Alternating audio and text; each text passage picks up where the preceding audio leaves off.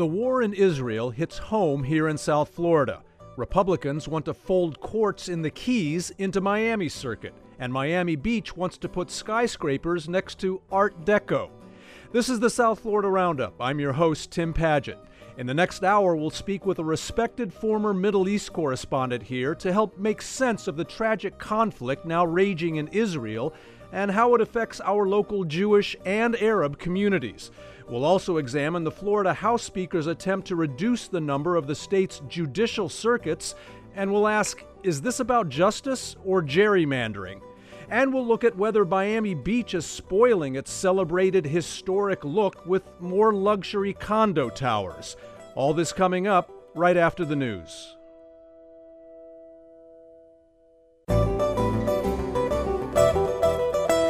I'm Tim Padgett. Welcome to the South Florida Roundup on WLRN. Bienvenidos, bienveni, benvindo. By now, we're all aware of the horrific slaughter of innocent people that the militant terrorist group Hamas committed in Israel last weekend, and the brutal counterattack Israel is now waging in the Gaza Strip, the Palestinian zone that is Hamas's base. It's the latest violence to erupt from the Israeli Palestinian conflict, but it's the worst in half a century.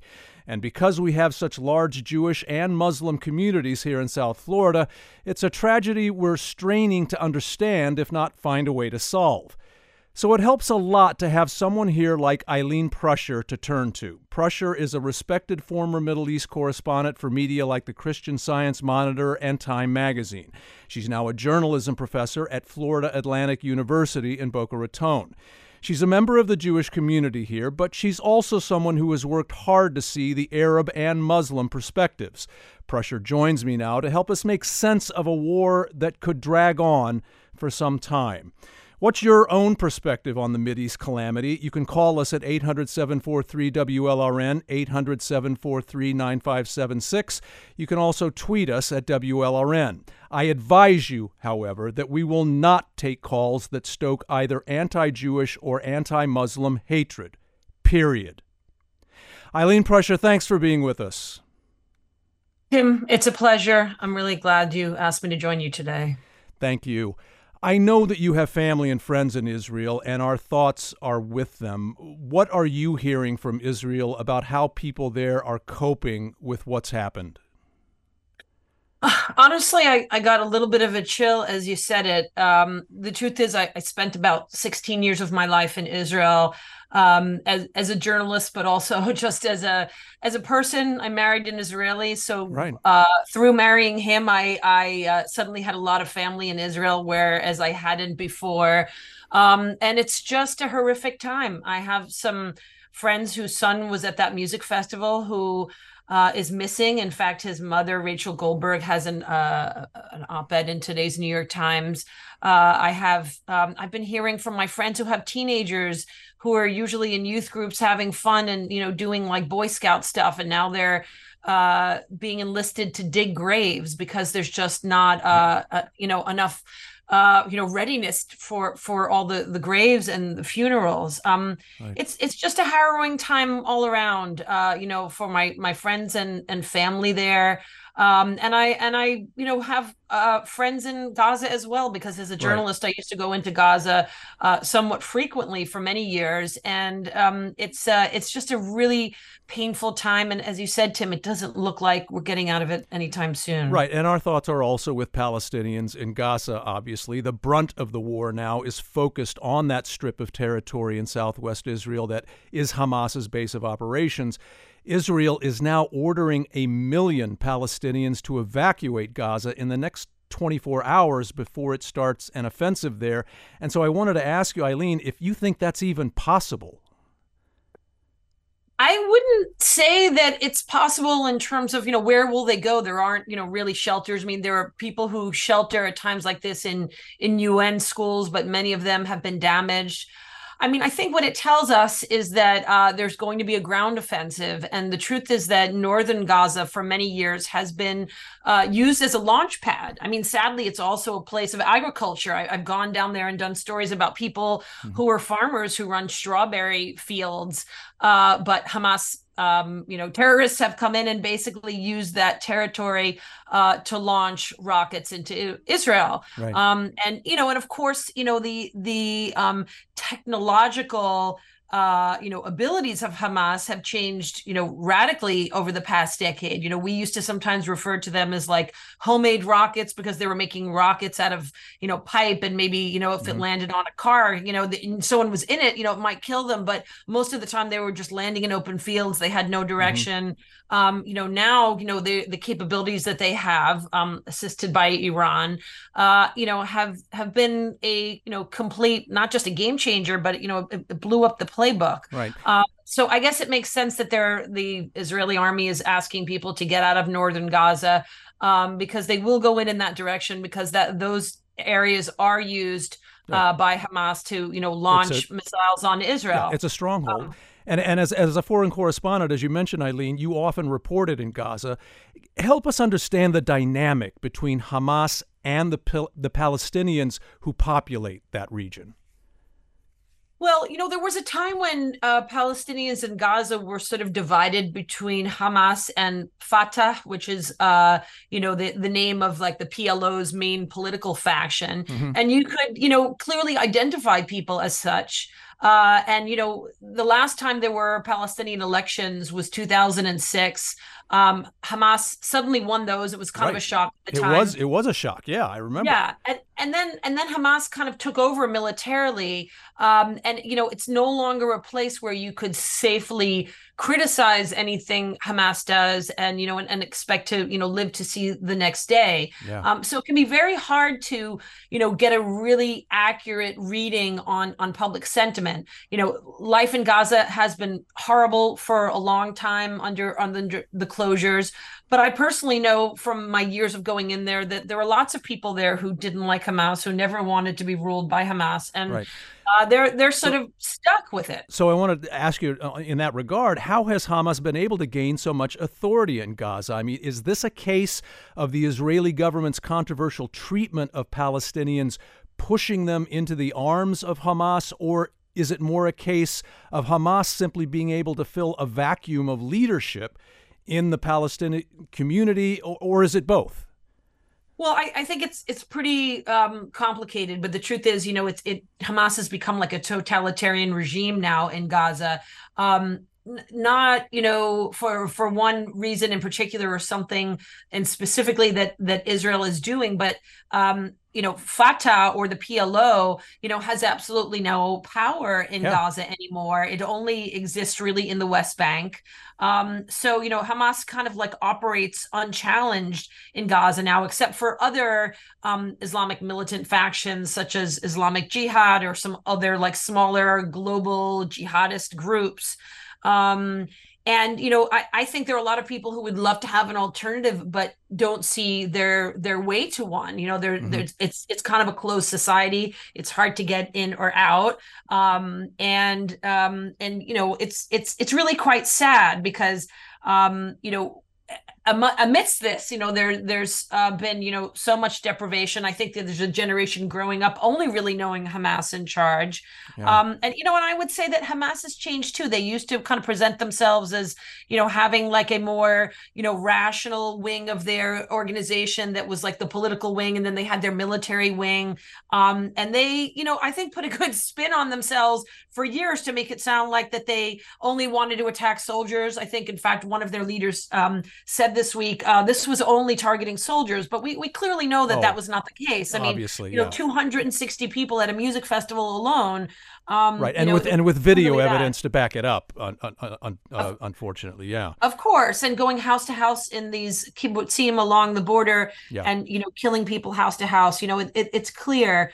Um, but that, you know, they so so so part of this I'm sorry. So, so Hamas has really changed over the years, in your estimation, in that regard, in, in terms of you know, sort of dropping its moderate image and just just going to the more extreme militant terrorist approach.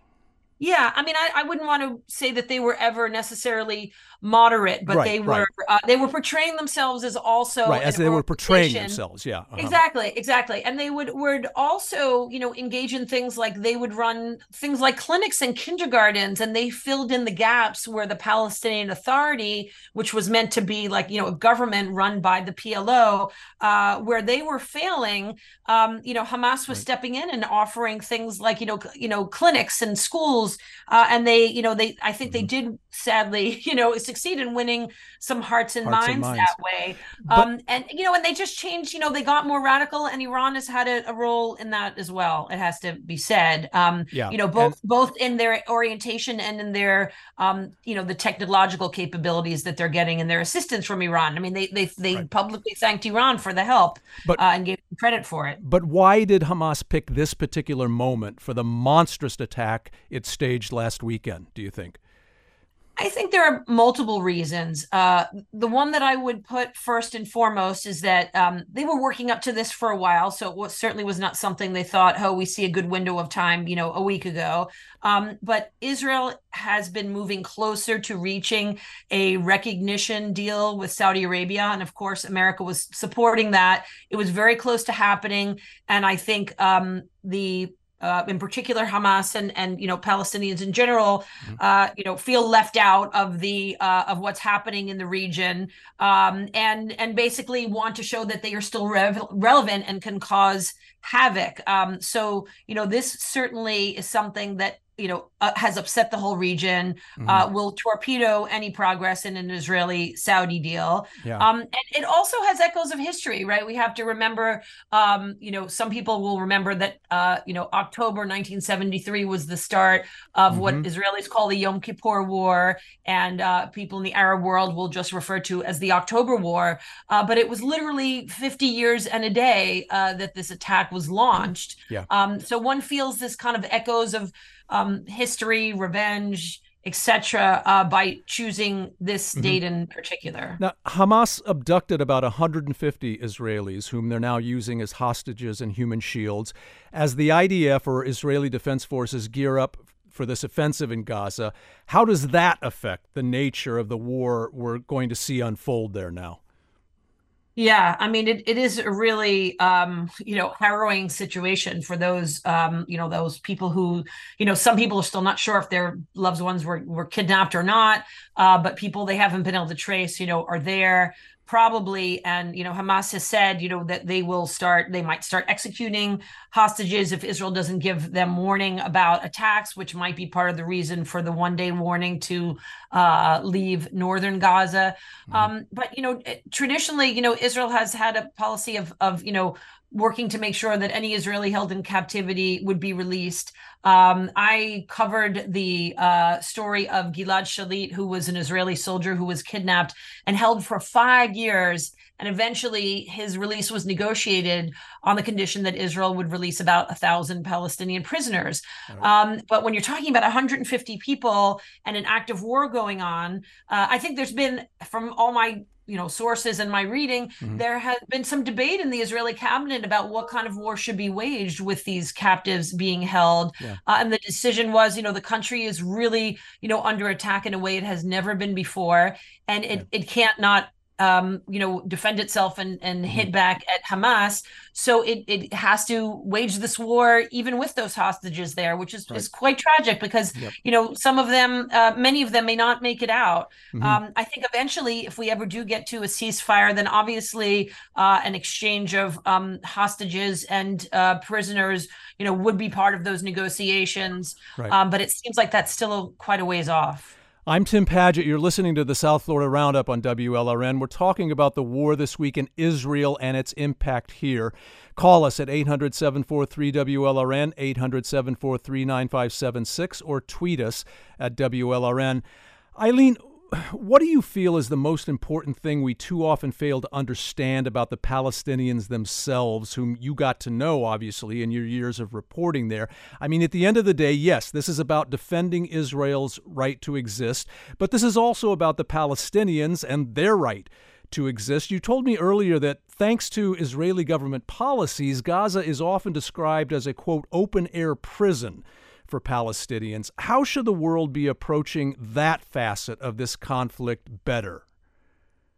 Well, you know, I guess I would say, you know, uh, you know, initially Gaza was a place where um, Israelis went in there sometimes to go shopping and buy vegetables, and a lot of uh, Gazans would come into Israel to work.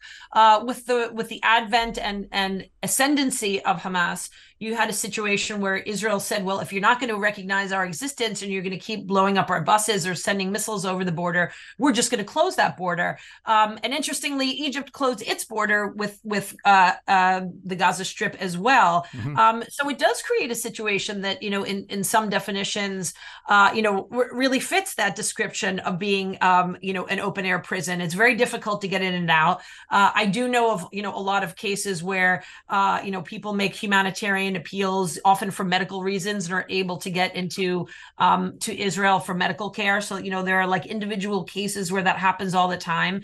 And oddly enough, a week before this attack, uh, there was some direct engagement uh, between Israel and Hamas in which uh, we, you know, the Israelis understood, as far as I am, am reading in the Haaretz newspaper, uh, that Hamas had no interest in an attack now, that wants to alleviate the suffering uh, and the economic deprivation in Gaza, and therefore Israel uh, open the border to more workers, a certain number of people who have permits to come in and, and uh, mm-hmm. as, as basically day laborers from Gaza into Israel. And that number was lifted. So supposedly they were easing the closure. And if you could see my hands right now, you'd see the air quotes. You know, it, it's still, uh, you know, a closed territory, but letting mm-hmm. more workers come into Israel so that they could, uh, you know, earn money for their families. You know, you know, right. some goods usually, you know, get in, um, but it is still a territory that Israel uh, generally speaking, controls, right, by mm-hmm. sea, you know, the airspace, etc., around it. Um, so, you know, Gazans would be free to move around inside Gaza, um, but, you know, not to get out of Gaza. And you can meet right. people who have never been out or haven't, mm-hmm. haven't been out in 20 years. Right. But, um, I, I, think it was a, like, let's just manage this as opposed to right. let's solve this. I think that was the attitude mm-hmm. of all the leaders for years. And, and that kind of blew up in everyone's faces that this is, mm-hmm. I I'm not sure if I know what the solution is, Tim. I thought I knew 25 years ago when they, you know, when they signed the Oslo Accords 30 yeah. years ago, it was very exciting and optimistic. Mm-hmm. It's hard to see now, but what we do know is just kind of leaving it as an as is uh-huh. situation in Gaza with the borders being closed is, is not a you know a workable mm. long term solution. But from but from your work there, what would you say is the biggest thing the Palestinians and the Arab world don't understand about the Israelis and the Jewish situation? I, I guess in other words, you have the Palestinians. How have they often undermined their own cause in that respect? The cause of the creation of their own state, for example. I, I would say that they may have. You know, I would say, you know, a lot of Israelis sometimes don't understand, or the rest of the world won't understand the Palestinian attachment to land, um, to Jerusalem, uh, the extent to which, um, uh, you know, concerns about, you know, Al Aqsa Mosque in Jerusalem, uh, they're calling that, you know, in Arabic, the Al Aqsa flood, this this attack, you know, has a way of, um, you know, appealing to a lot of Palestinians, um, you know, religious emotions. I think Palestinians probably, you know, don't understand, um, you know, Israel's sense of um, of insecurity of even of generational trauma i mean there are people right. this week i'm sure you're seeing it who are tweeting mm-hmm. you know never again and then crossing out the never that it feels like a yeah. you know a, a ma- comparable to a massacre in, in, in in the holocaust or a pogrom in in russia um, um, so I, I think that you know yeah. yes the, the sides do fail to understand each other um, on these points and and it, and it, mm-hmm. you know it's sad because it doesn't bring us um, closer no. to the you know to no. the reconciliation that we thought was possible no, nowhere near it ago. yeah Ilene, unfortunately, for time, we'll have to leave it there. Uh, Ilene Prusher is a former Middle East correspondent and now a journalism professor at Florida Atlantic University. Ilene, thanks as always. Thank you so much, Tim. Still to come, why some Republican leaders are trying to eliminate Florida judicial circuits, including the Keys. This is the South Florida Roundup on WLRN.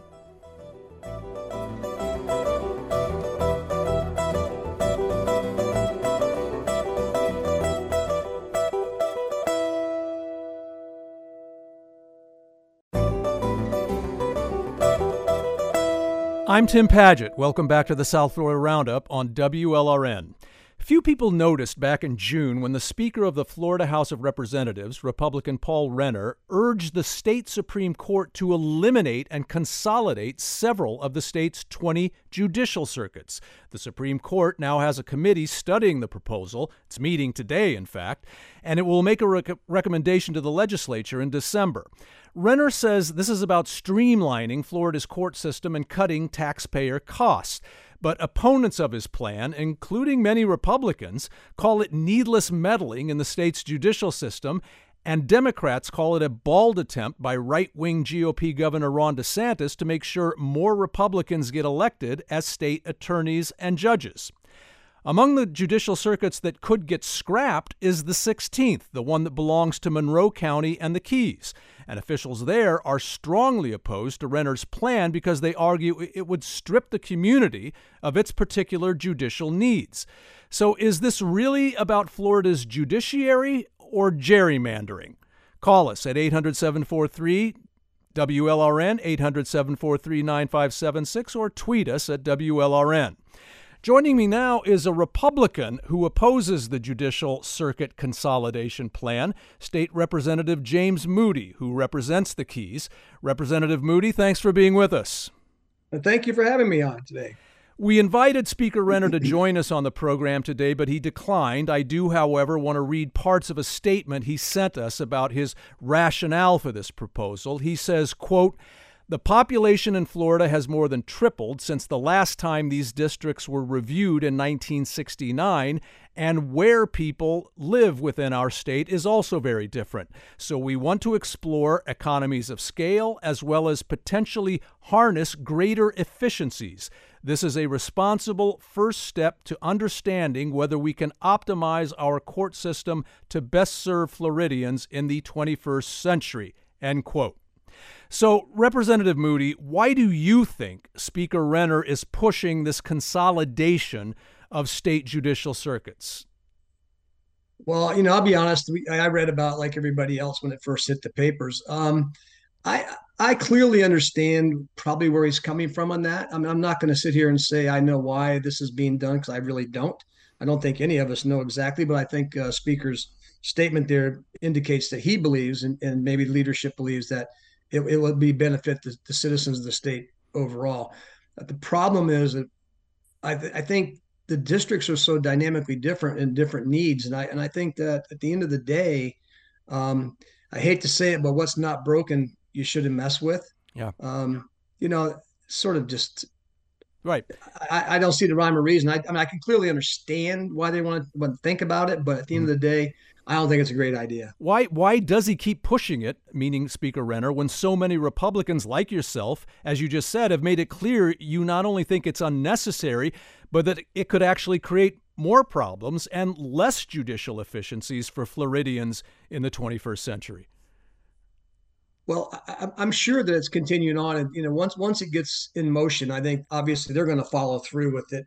Um, I, I, like to believe that the silver linings are out there that the at the end of the day, the the committee will will say this is not a great idea, or maybe mm-hmm. have some some morphed some maybe morph some of the districts that are perhaps maybe need could be consolidated. Because right. I don't know that much about other districts. I'll be honest. Right. But what I know about is Monroe County's districts. I'm a lifelong resident here, you know. Right. And uh, knowing our needs is and what we need from our leadership down here. Right. Well, let's let's let's talk side. about let's talk about those particularly. As I mentioned, the 16th Judicial Circuit, which serves the Keys, would likely be right. folded into the Miami-Dade Judicial Circuit if this plan goes through.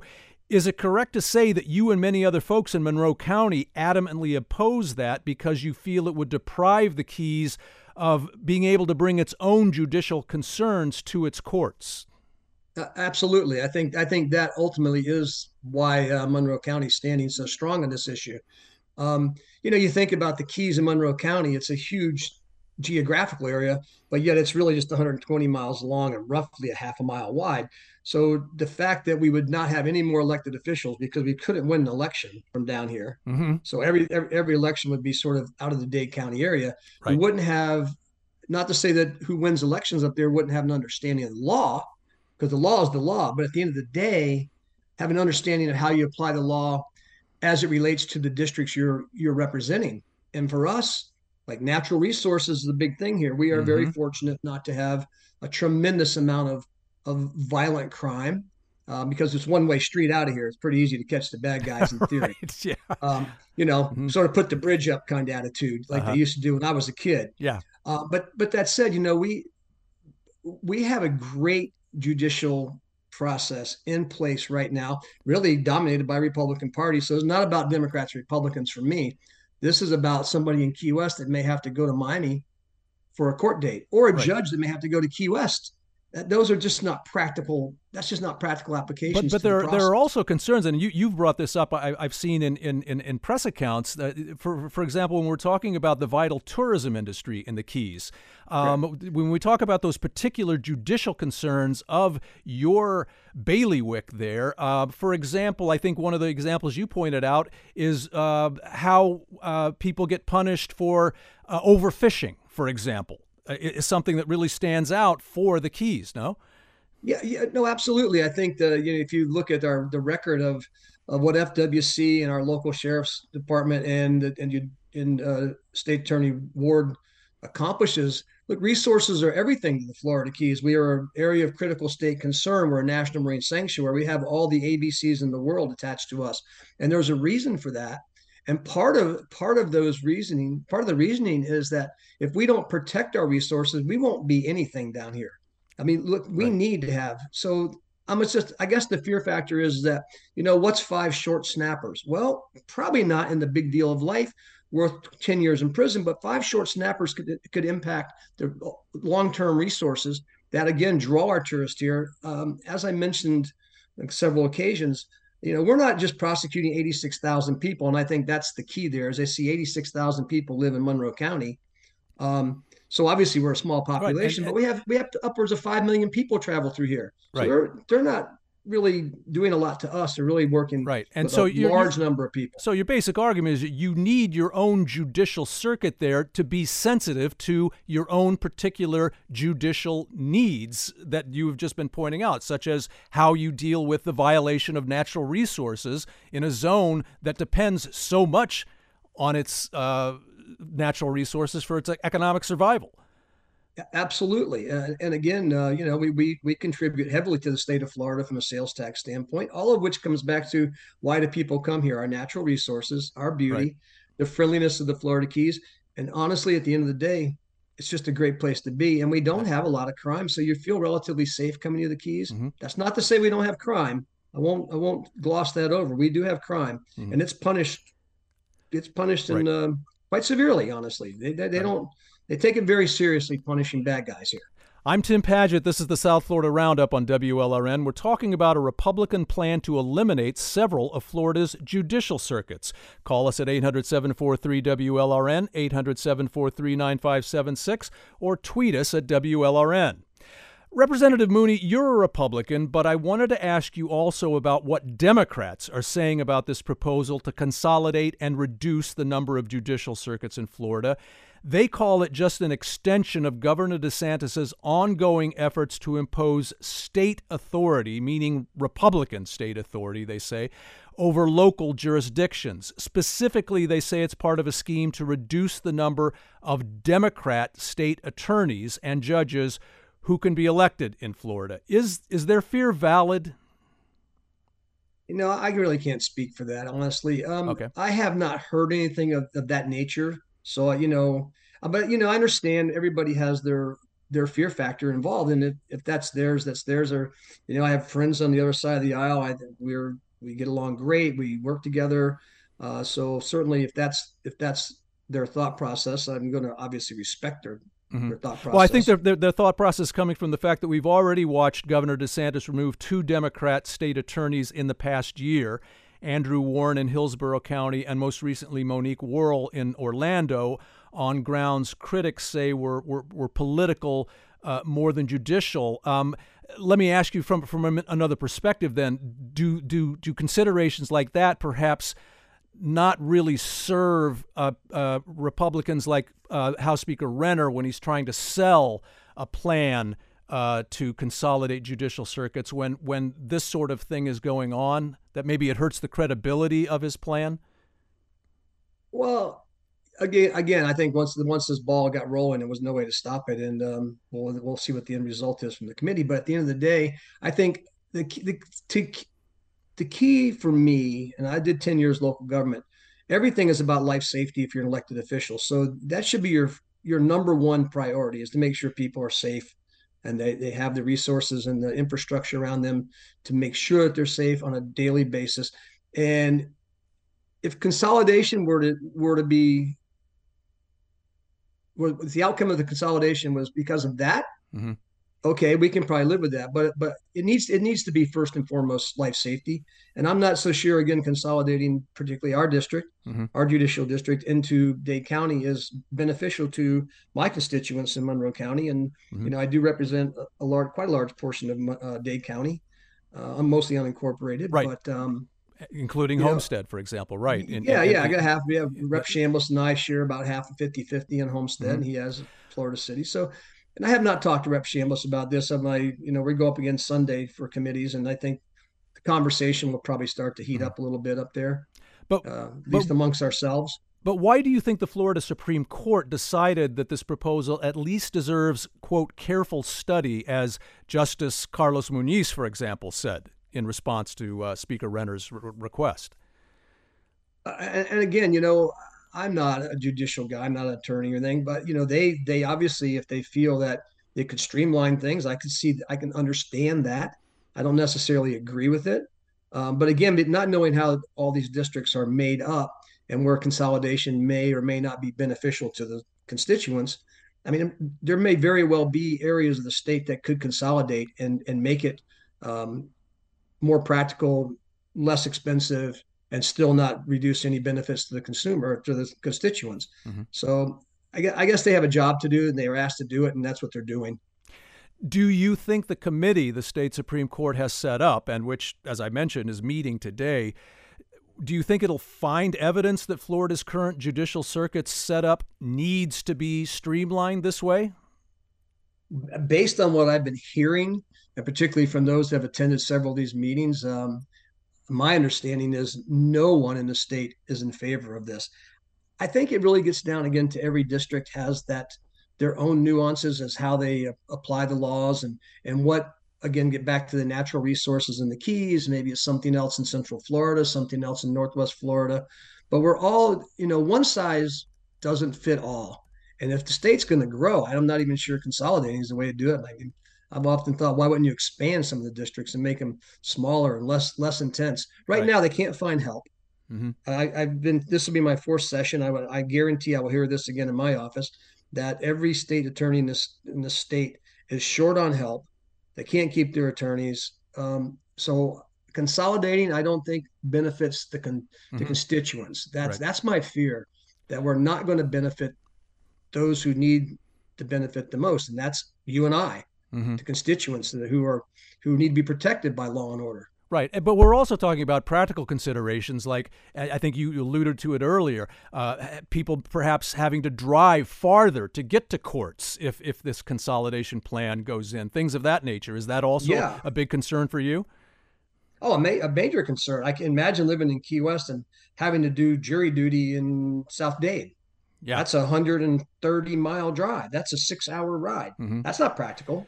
Do you worry, um, however, that this is somehow a done deal, that no matter what recommendation is brought to the legislature in December, this plan will be pushed through because simply it's what Governor DeSantis wants? Uh, no, I, am not concerned about being a done deal. Okay. I'm really not. Uh, and I say that because certainly I, I will fight for my district. Uh, you know, I represent 120. I'm going to fight for the constituents and really for honestly every constituent in the state of Florida because mm-hmm. that's what we are, state reps. Um, but I don't think it's a done deal by any stretch of imagination. I think they've been tasked. I think mm-hmm. they're gonna they're gonna complete that task. They're gonna come up with some recommendations, and then that's where the rubber hits the road. And then we'll see, mm-hmm. probably see more of an outcry if they were to recommend it. I, I imagine. Okay. I, I well, do understand we are leading the state in the number of letters sent to that committee. all right. well, we'll have to leave it there. State Representative James Mooney represents Florida's 120th legislative district, including the Keys. Mr. Mooney, many thanks. Thank you so much for having me. Still to come. Should Miami Beach approve skyscrapers next to Art Deco jewels? This is the South Florida Roundup on WLRN.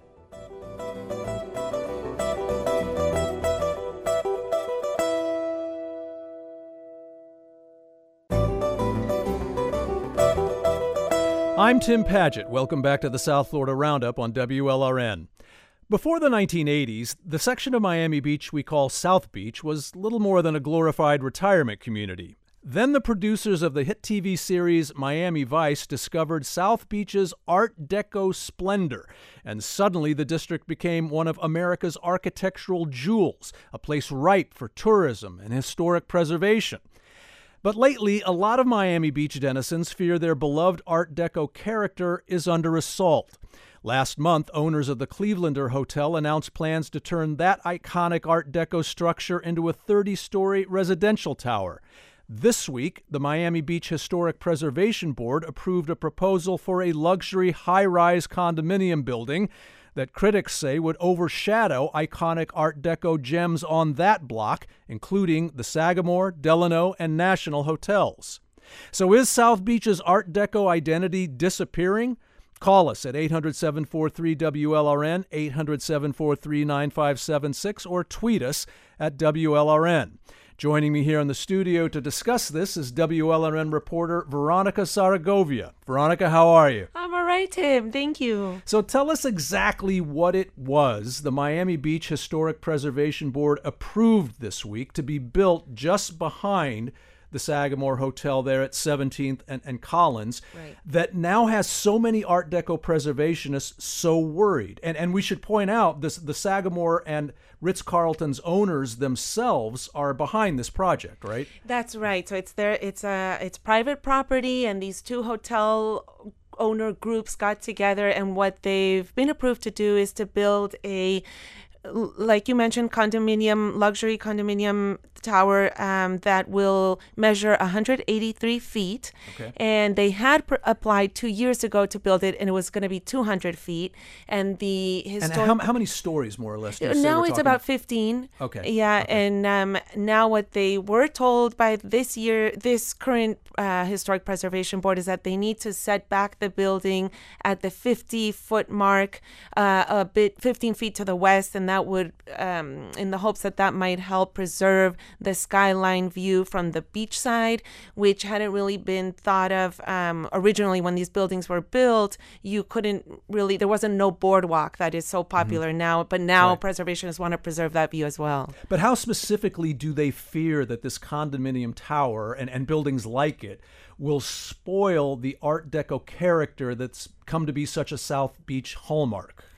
The issue, Tim, is that these buildings were built in a very concentrated time period in the 30s and 40s, and so mm-hmm. they there's a unity to them, right. and that's what they fear is now going to change. Because if you look at the Delano or the National, all these buildings they have these like turrets and domes, and the roofs are very special, and they're they have they don't have balconies, and they have this rule of thirds where the the middle section is taller than the two on the side, and there's a certain like uh, uh, harmony to harmony, these buildings. Right. Yes, and, and, a lot of and a lot of character and in the character. facades. Yeah, which yeah. which struck me then in your story this week. You quoted one lar- local architect who co- who complained that the proposed building would be too quote rectilinear for that Art Deco zone. What did he mean by that exactly? Right. What he meant, I mean, if you look, let's say, of course, there are straight lines in the Delano or the National or the Sagamore, but they have this, there's sometimes like a very special design to them. There's maybe like special elements, um, curve Art Deco, there's a lot of curving lines. Right. And these are buildings that were built specifically in Miami, on Miami Beach. They don't, you won't find them anywhere else. And so when you have a new tower with glass balconies, balconies and just a very different, very rigid, very different look. Yeah. They that they say just it's going to clash very much. Yeah, I remember people uh, used to say that the one of the wonderful things about the Fontainebleau Hotel, but much further to the north, is that it almost sort of represented a piece of beautiful coral uh, that, that that's so beautifully symbolized uh, Miami Beach. Right. These buildings really speak to time periods on Miami Beach, and now there's concerns that uh, this tower is going to cast shadows on the pools of these hotels, and so there's just a lot of tension even among the hotel owners on that block. Right. Would the reaction to this new building proposal have been as loud if we hadn't just had the owners of the Clevelander Hotel last month announce that they plan to turn that Art Deco jewel into a residential high rise. I think it still would have been loud because in the years that I've covered Miami Beach and as a South Floridian, I know that the preservationists are so passionate, it would have been loud anyway. But now we have a variety of different issues at play. The Clevelander issue is a law out of Tallahassee. Um, previously, there was another law out of Tallahassee that would have allowed eh, buildings in flood zones to come down. So that would have put all of Miami Beach in jeopardy. And this one is a product of local changes to zoning rules that Miami Beach is responsible for. And so there's just different issues going on, and, and mm-hmm. preservationists are worried. But why is Art Deco preservation, both the buildings themselves and the skyline aura that you've you've been talking about? Why is all of that so important to Miami Beach and particularly South Beach? I mean, why would allowing these kinds of high-rise structures in that zone be so harmful, not just aesthetically, but but in so many other factors, economically, et cetera, to in, in preservationist eyes? Well, a preservationist would tell you that the reason tourists come, Miami Beach depends on its tourism industry, and the reason that tourists come here is not to go to Daytona, it's not to go to Fort Lauderdale. If you want a beach, you can find one in Florida, but they come mm-hmm. to Miami Beach because of the Art Deco. And these buildings were have a very specific history, started by Carl Fisher, and then after you know when they were built, they they look like some of them have round windows that nod to like the ships and they Yeah. have a bit you know the art deco first of all miami beach has the most art deco of the entire country and they're very specific to miami beach so it's just Good like point, and yeah. there are soldiers um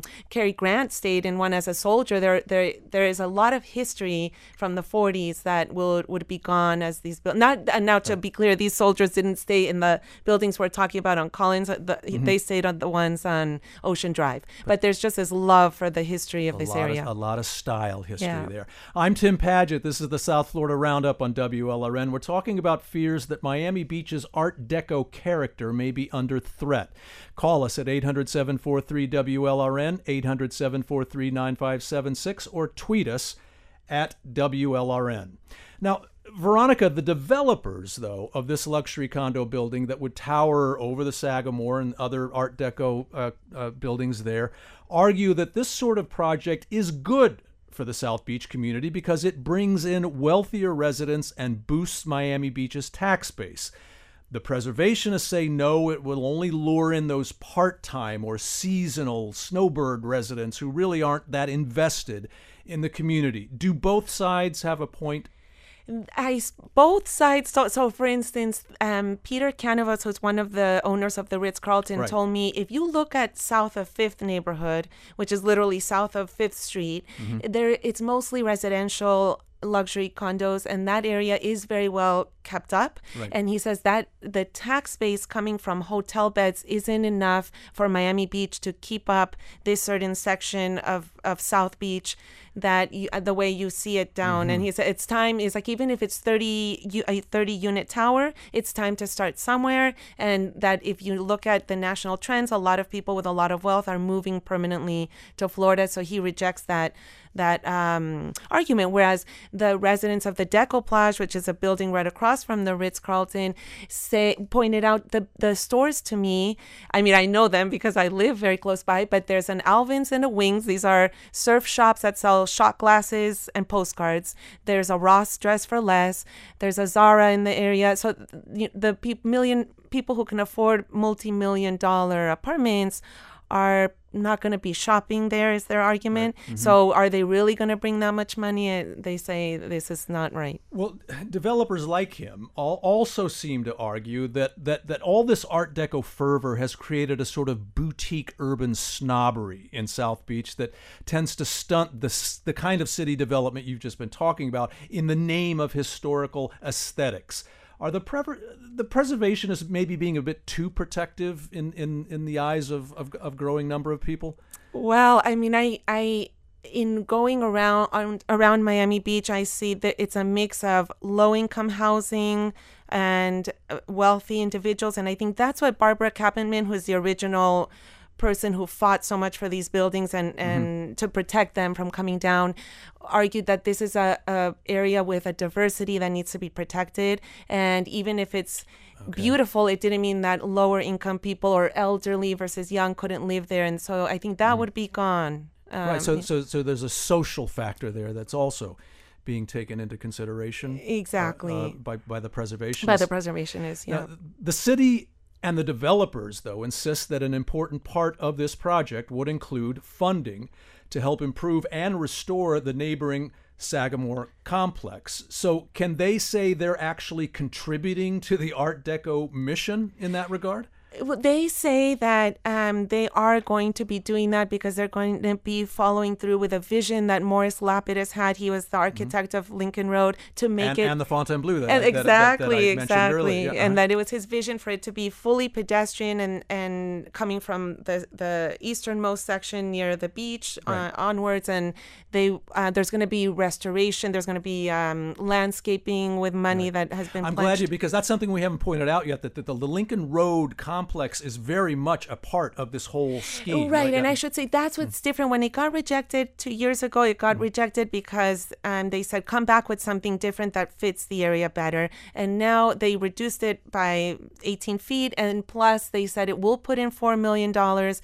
The city then agreed to put in four million, and they're going to get the state to put in 4 million and they'll have 12 million dollars to renovate the easternmost section so the 100 200 and 300 blocks of lincoln road that have um, not been kept up the way the rest of Lincoln Road as you go west has. So they've got some big preservationist money backing up their argument. Yeah, well. they do. And they say, I mean, there were people who came to speak at the podium to say they're trying to run businesses in uh, in that area and that it's hard because people have been leaving and other stores have closed. And so they're saying you want us to help Miami Beach stay afloat but we need help back. So that's that their side. And then others are saying um, you know uh, what for instance the, the owner of the National Hotel which is a neighbor of the Sagamore said I'll put in if it's about money I'll put in money but not in exchange for a tower. So it's mm-hmm. it's so divided. There's no middle ground. But if we see this project go through, is there a high likelihood that we're going to probably then see more and more. Is this is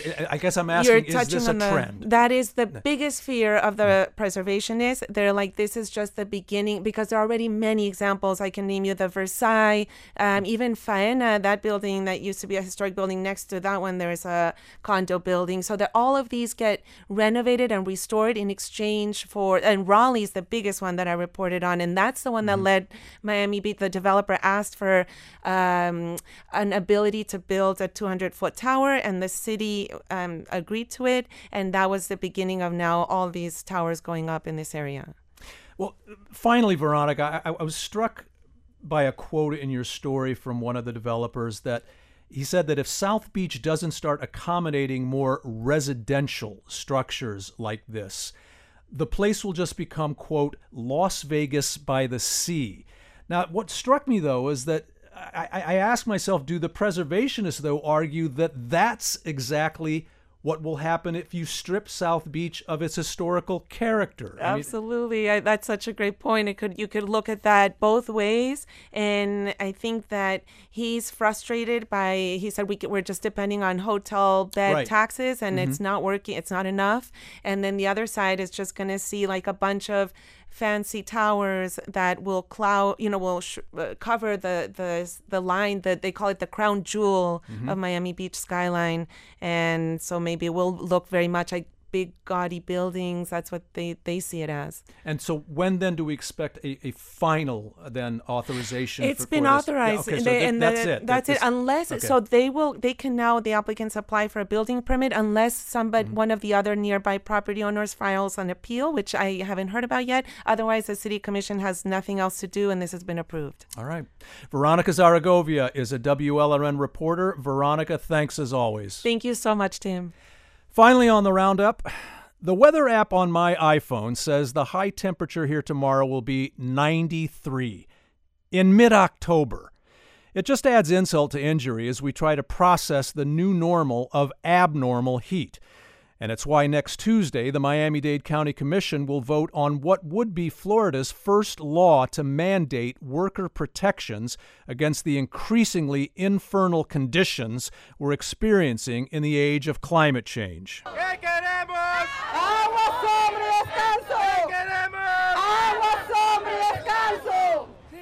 The vote isn't without controversy, however, as this recent worker protest in downtown Miami calling for water, shade, and rest made clear.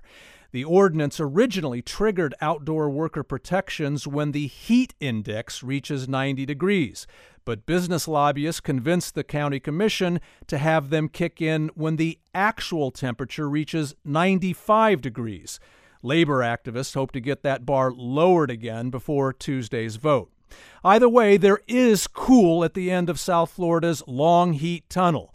A cold front is expected to bring our high temperatures down to the low 80s next week. That will do it for the South Florida Roundup. It's produced by Helen Acevedo with help from Polly Landis and Julia Cooper. Our engagement editor is Katie Cohen. Katie Munoz is our director of original live programming. Our director of enterprise journalism is Jessica Bakeman. Mateus Sanchez is digital editor. Sergio Bustos is WLRN's Vice President of News. The Vice President of Radio and the show's technical supervisor is Peter J. Merce. Richard Ives answers the phones. I'm Tim Padgett. Have a great weekend and thanks for listening. Gracias, merci, obrigado.